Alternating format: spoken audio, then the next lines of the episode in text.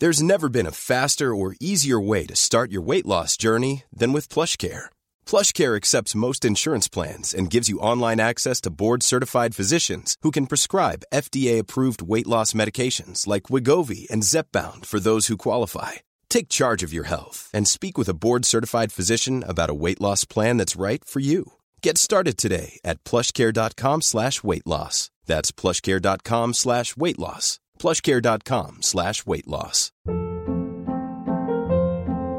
Hold up. What was that? Boring. No flavor. That was as bad as those leftovers you ate all week. Kiki Palmer here, and it's time to say hello to something fresh and guilt-free. Hello Fresh. Jazz up dinner with pecan-crusted chicken or garlic butter shrimp scampi. Now that's music to my mouth. Hello Fresh. Let's get this dinner party started. Discover all the delicious possibilities at hellofresh.com.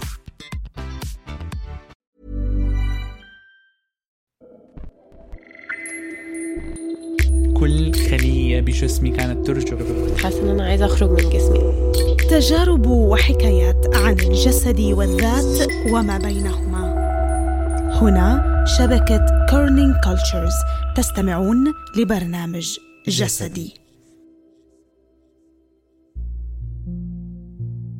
مرحبا. أنا ألمع عنتبلي وعم تسمعوا بودكاست جسدي. بلحظة ما كل شي حوالينا ممكن يتغير. فجأة هيك. عوالم كاملة ممكن تنهار بلحظة. أجسادنا ممكن تنتقل من حالة لحالة نقيضة تماماً. تنقل معها شكل الحياة وشرطها كمان لمطرح تاني ممكن ما نكون بحياتنا تخيلنا على الإطلاق. سواء كمان التغير اللي بصير فجأة وتبعاته كانوا مؤقتين أو مستدامين. فكرة التعامل والتأقلم حتى يمكن لو نجحنا بتحقيقها بالنهاية رح تبقى شاقة. الحلقة 11 من الموسم الرابع من جسدي. حادث وقوع. أعيش في مدينة طبيعتها جبلية. الخيارات قدام الواحد يا يطلع طلعة أو يطلع درج. فيعني المنطقة تفرض على الواحد حد أدنى من اللياقة عشان يقدر يعيش في المدينة خاصة إذا ما عنده سيارة. وهاي حالتي كان عندي هذه الحد الأدنى من اللياقة زيادة شوي يمكن. أحب المشي كنت أتنقل كثير مشي سواء مشاوير يومية أو حتى رحلات بين المدن. فيعني نقدر نقول أن القدمين هم وسيلة النقل الأكثر استخداما. بس وسيلة النقل هذه ما كنت أسوي لها صيانة دورية ولا كان يخطر في بالي شلون ممكن الواحد يحافظ عليها. طالما هي شغالة بشكل ممتاز فتمام. المهم الواحد يكون نشيط ويتحرك. كنت مسؤول الصيانة في بيت أهلي. الحرفيين ما يدخلون البيت إلا إذا أنا ما عرفت أصلح أو أركب شيء معين. غير كذي كل شيء تقريبا كنت أسويه بيدي وأنا مستمتع جدا. أصدقائي بعد كانوا دائما ينادوني في حال كانوا يبون يركبون شيء في بيتهم. في الإقامات والمعارض الفنية كنت دائما أساعد الفنانين المشاركين في إنتاج شغلهم وعرضه بأحسن طريقة.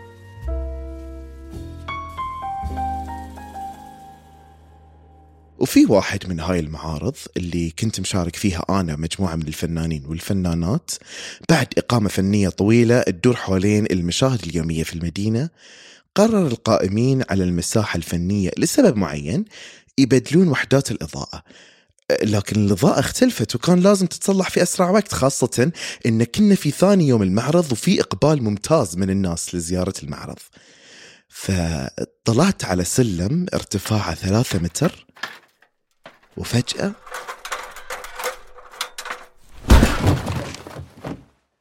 كنت على الأرض والسلم فوق رجلي. فصديقي سألني أنت تمام؟ قلت له إيه غالبا رجلي انكسرت اتصل على الإسعاف.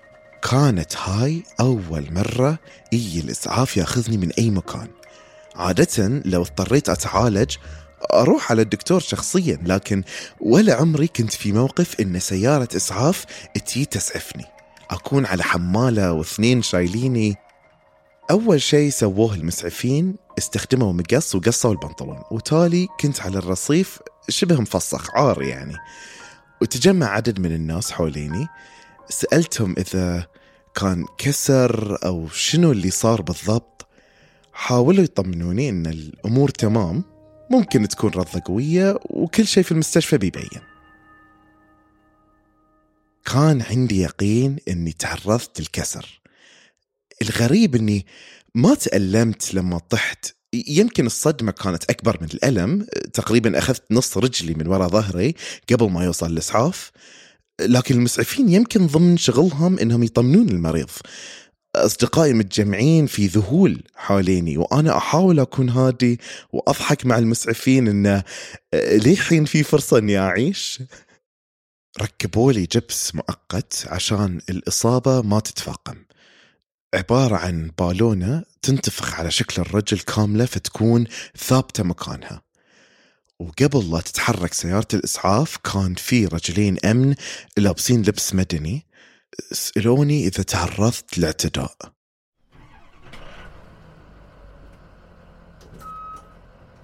الإسعاف قرروا ياخذوني لأجرب مستشفى حكومي.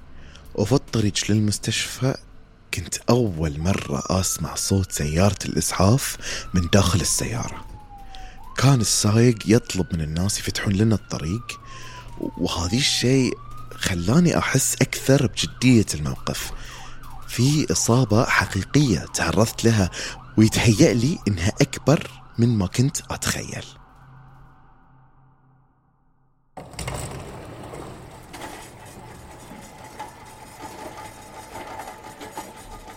وصلنا طوارئ العظام في المستشفى وأول ما عرفوا ارتفاع السلم اللي طحت منه قرروا يحولوني الطوارئ الباطنية عشان يتأكدون إن ما في شيء من الأجهزة الحيوية في الجسم تعرض للإصابة جسمي بدأ يبرد والألم بدأ يظهر بشكل متسارع. دخلت على غرفة الأشعة كانت تجربة في غاية العنف. كنت منبطح على السرير. طلب مني فني الأشعة أنتقل للسرير المخصص فشرحت له أني مصاب وصعب أنتقل بسهولة. فاستعان بأصدقائي شغلوني ونقلوني على السرير. طلب مني أفسخ البوت اللي على رجلي. رجعت شرحت له إصابتي. فراح مسك رجلي وبدون ما يبطل رباط البوت شاله من رجلي. كانت أكثر لحظة مؤلمة من وقت ما طحت. نطرت بعد الصورة الفترة. يو أصدقائي قالوا لي لازم تسوي عملية. الدكتور قال لهم كذي. الكسر في منطقة أعلى الفخذ وبياخذ وقت طويل جدا لو بيركب جبس.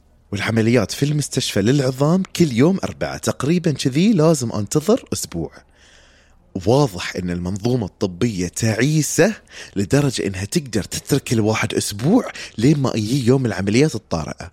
أو الواحد يختار وقت أحسن من كذي يطيح فيه.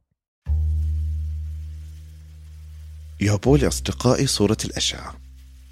طلع كسر في منطقة الفخذ ومنظر الصورة مخيف. أو بعدين صرت أحسه مخيف.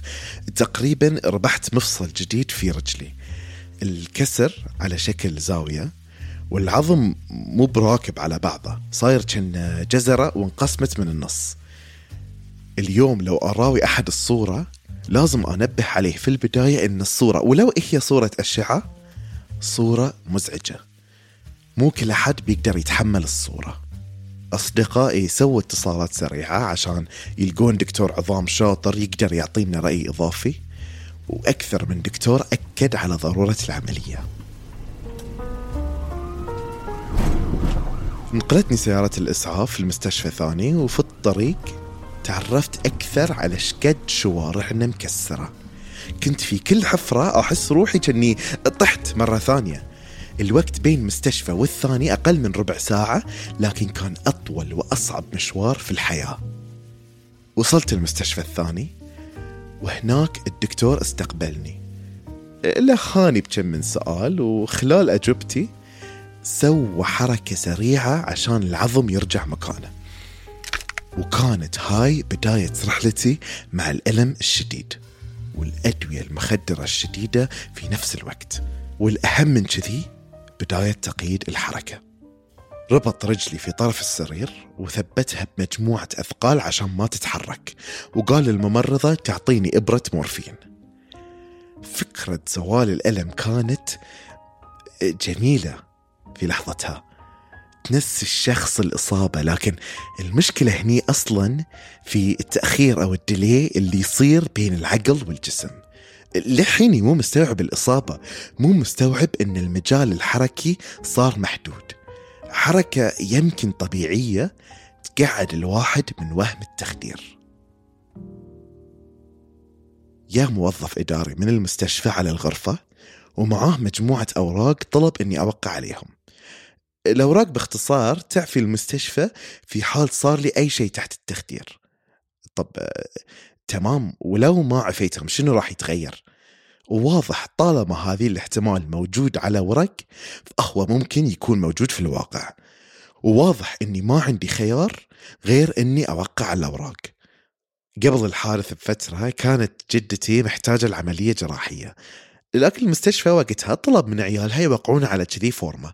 فيعني زين إنهم عبروني شوي وما راحوا يدورون على ولي أمر يوقع عني أو يقرر عني. ثاني يوم الصبح رحت على غرفة العمليات. خذت نفس عميق. حسيت بطعم مر في حلجي وخباش في عيوني. عقبها لقيت روحي بين أهلي وأصدقائي. خلصت العملية. من أول الحوض ولين الركبة في رباط طبي أو شاش على رجلي وما أعرف شنو صار تحتهم. استقبلت الناس في المستشفى. رنيت على قسم التمريض عشان يجون يعطوني إبرة مخدرة أو شيء يخفض حرارتي وهذا الشيء استمر لمدة يومين. وفي اليوم الثالث رفضت الممرضة تعطيني إبرة المورفين. قالت لي الدكتور قال خلاص ما في تقدر تأخذ حبوب. حسيت إن الألم زاد فجأة لما سمعت القرار. ألم مع خوف من عدم تحمل الألم. يا الدكتور زارني وقال العملية كانت صعبة شوي بس ناجحة. وراواني صورة الأشعة عقب العملية وشرح لي بالضبط شنو اللي سواه. الصورة تراوي شلون في سيخ حديد في عظمة الفخذ كاملة مثبتة بثلاث مسامير حديدية بعد بالعرض. وفي فراغ في النص بين العظمتين. قال لي الدكتور هاي الفراغ عشان ينبني العظم داخله ويلحم العظمتين ببعض. بالنسبة لي هاي الفراغ مثل نبتة نزرعها وننتظر إنها تنمو وتكبر. في كل صورة أشعة جديدة أنتظر أشوف إيش قد العظم كبر في الفراغ. رحت على البيت عقب أربعة أيام. وياي مجموعة أدوية مميع للدم عشان ما يصير تجلطات مكان العملية مضادات التهاب مسكنات قوية مكتوب عليها هاي أليرت ما يصرفونها إلا بوصفة طبية. الصيدلاني قال حق أخوي اطلب من الدكتور كمية زيادة حتى ما يكون عندي أعراض انسحابية بعد انتهاء فترة العلاج. كانت أول ليلة شديدة الألم. النوم صعب جدا إن الواحد يلاقي الوضعية المناسبة عشان ينام. ما كان شيء سهل. بعد جهد كبير قدرت أرقد شوي. لكن الرقدة تنقطع بسبب نوبة ألم جديدة بسبب أني تحركت وأنا راقد. وبداية محاولة نوم جديدة.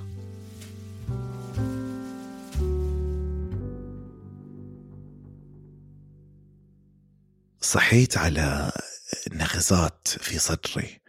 ومع كمية الألم اللي كانت موجودة عندي أكيد ما في مجال الواحد يفكر بطريقة منطقية. فبالتالي أكيد النغزات هي سببها إن المميع ما يشتغل. بحثت سريع سريع على الإنترنت وتأكدت إن هالنغزات أعراض جلطة. على العموم أي لجوء لجوجل لحل مشاكلك الطبية راح ينتهي بأن أيامك قليلة في هالحياة. لكن لكن كان في بادرة أمل في سطرين صغار يقولون إن اللي ما يتحرك وايد تتجمع عنده الغازات في الجسم وبالتالي يحس بنغزات في الصدر. حسيت الموضوع منطقي خاصة إن أنا عقب أربعة أيام كانت حركتي محصورة بين إني متمدد على ظهري أو أرفع جسمي شوي وأسند ظهري على حافة السرير. لكن الغازات والنغزات ما كانت هاي المشكلة. المشكلة كانت في سببها في محدودية الحركة اللي فرضتها علي الإصابة. لازم أطلب من أخوي يجيب لي قلاصة ماي أو يقرب لي الواكر عشان أقدر أروح الحمام. اكتشفت إني صعب أتحرك أي حركة خارج حدود السرير.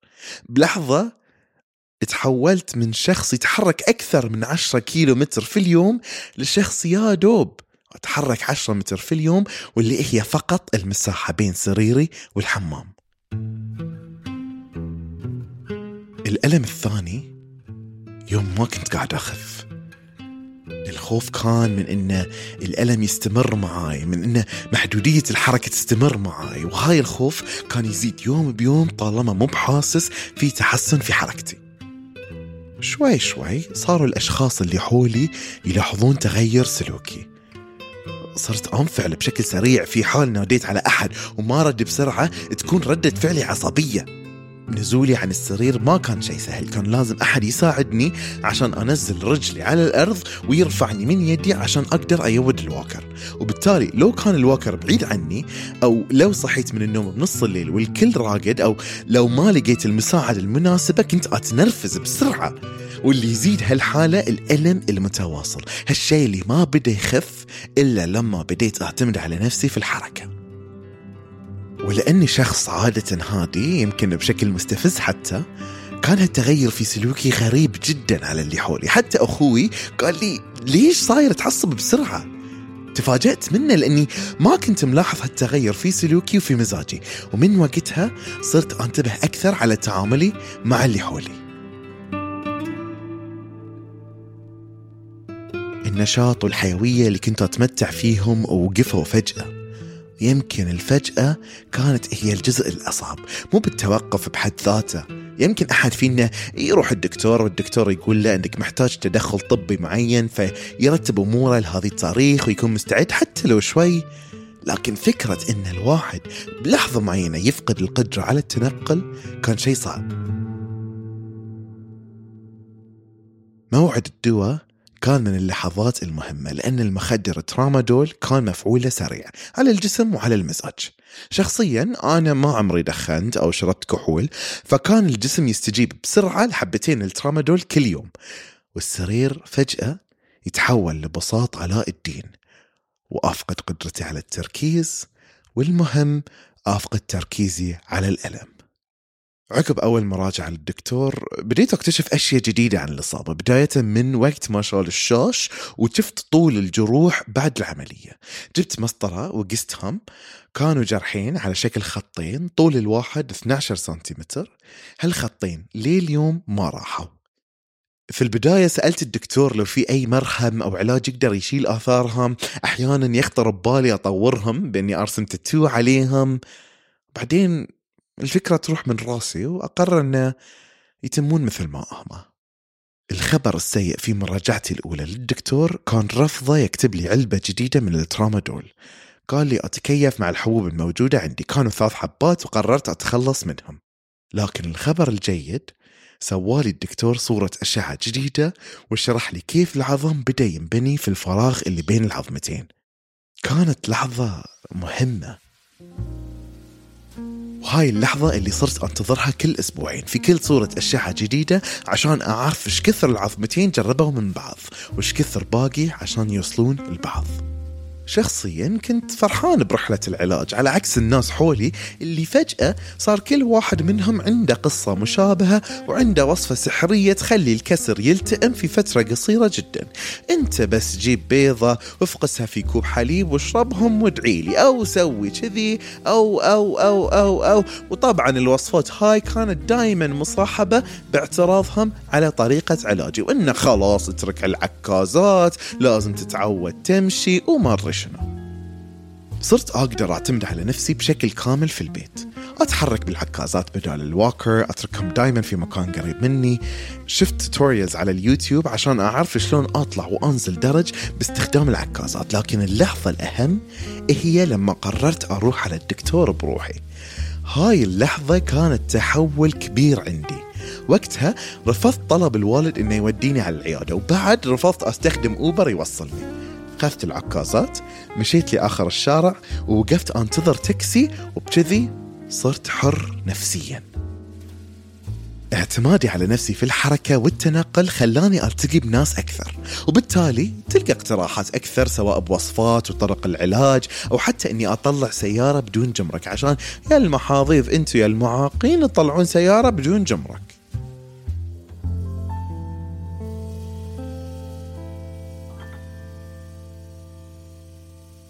عقب أسبوعين من الإصابة لاحظت إني صرت أحلم إن رجلي مو بمكسورة ولحين الجسم مو مستوعب إيش صار فيه.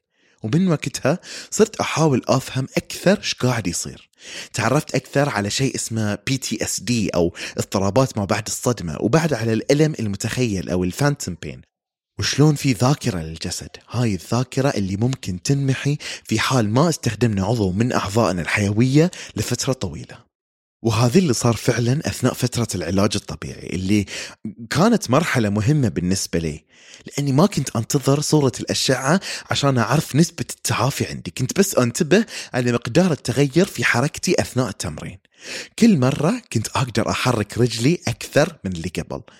فبعد ست شهور من المشي على العكازات قالت لي المعالجة أني حاليا أقدر أتخذ أول خطوة بدون عكازات. انتقلنا على غرفة ثانية فيها أجهزة تشبه الأجهزة الموجودة في النادي الرياضي أو الجيم. وفي مثل مسكة الدرج اثنين منهم في نص الغرفة قالت لي المعالجة امسكهم وامشي.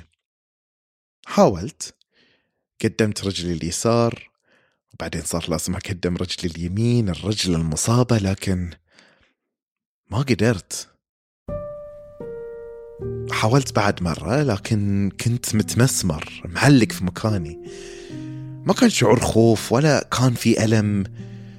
ببساطة كنت ناسي شلون أمشي. قلت لها مو بعارف.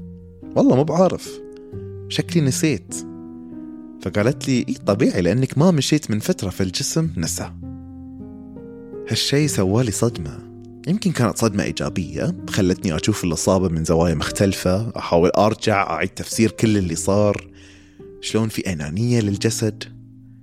الجزء الغير فعال يتم إهماله وتجاهله. كيف الدعائم الحديدية كانت تحد من الحركة؟ كانت مثل دبابات احتلت مساحة معينة وفرضت عليها حظر التجول. أجسادنا هي أوطاننا الأولى.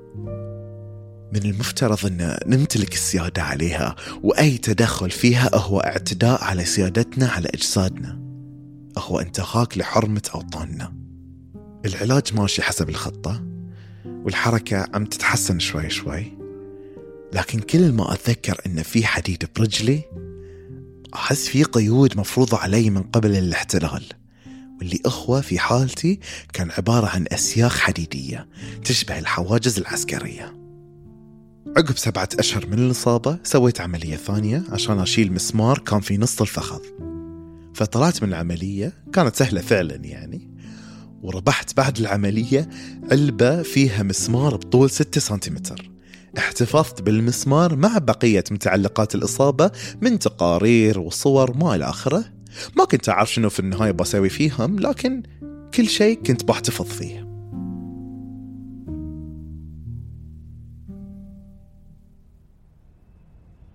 بعد العملية سافرت للشغل فترة قصيرة. كنت أعيش على الطابق 34 واجهة زجاجية تكشف غرفتي كامل على الشارع. ما في أي درايش أو شبابيك ممكن الواحد يفتحها على الشارع. لكن مجرد الاقتراب من الزجاج كان شيء مخيف وموتر بالنسبة لي. عشان شي أول أسبوعين كانت الستارة مسكرة طول الوقت. وبيوم وفجأة رن جرس الإنذار.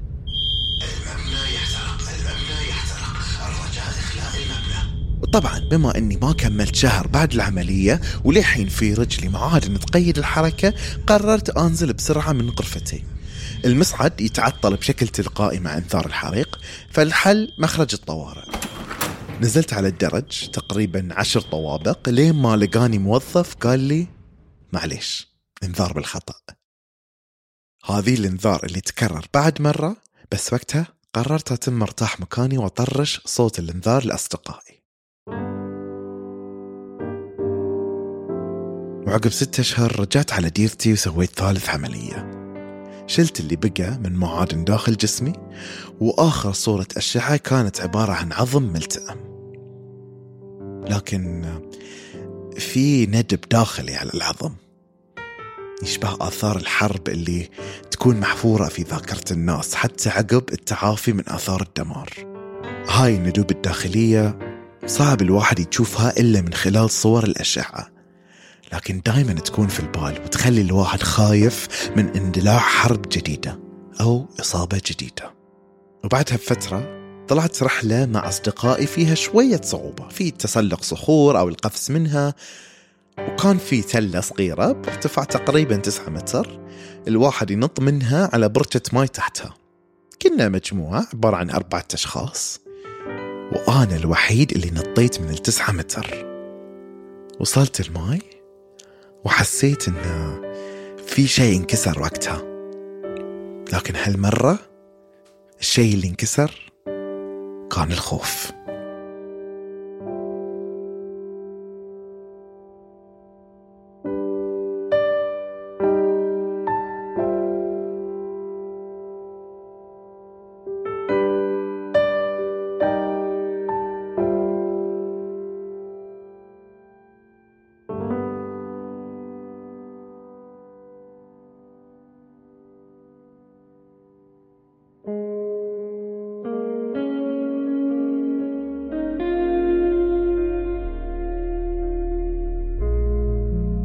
كبير لبطل حلقتنا يلي فضل إنه تبقى هويته مجهولة. أداء الحكاية الصوتي لأحمد عاشور. وشكر كبير على المتابعة. منا نحن فريق الإعداد نيما صالحة وشهد بني عودة وأنا المعن تبلي. ومن فريق الصوت يوسف دوازو. من التسويق سمية أبو عبد الله والتصميم الجرافيكي لأحمد سلهب. أما صور الحلقات لدينا سالم.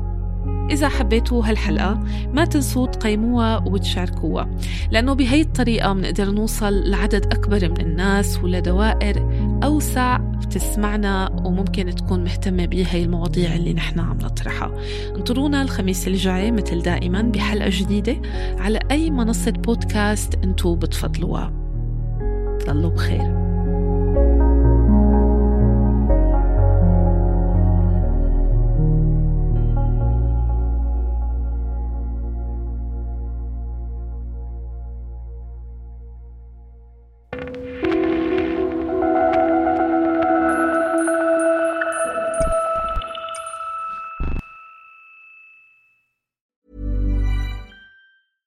Ever catch yourself eating the same flavorless dinner three days in a row?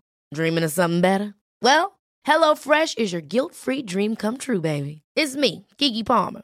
Let's wake up those taste buds with hot, juicy pecan crusted chicken or garlic butter shrimp scampi. Mm. Hello Fresh. Stop dreaming of all the delicious possibilities and dig in at HelloFresh.com. Let's get this dinner party started.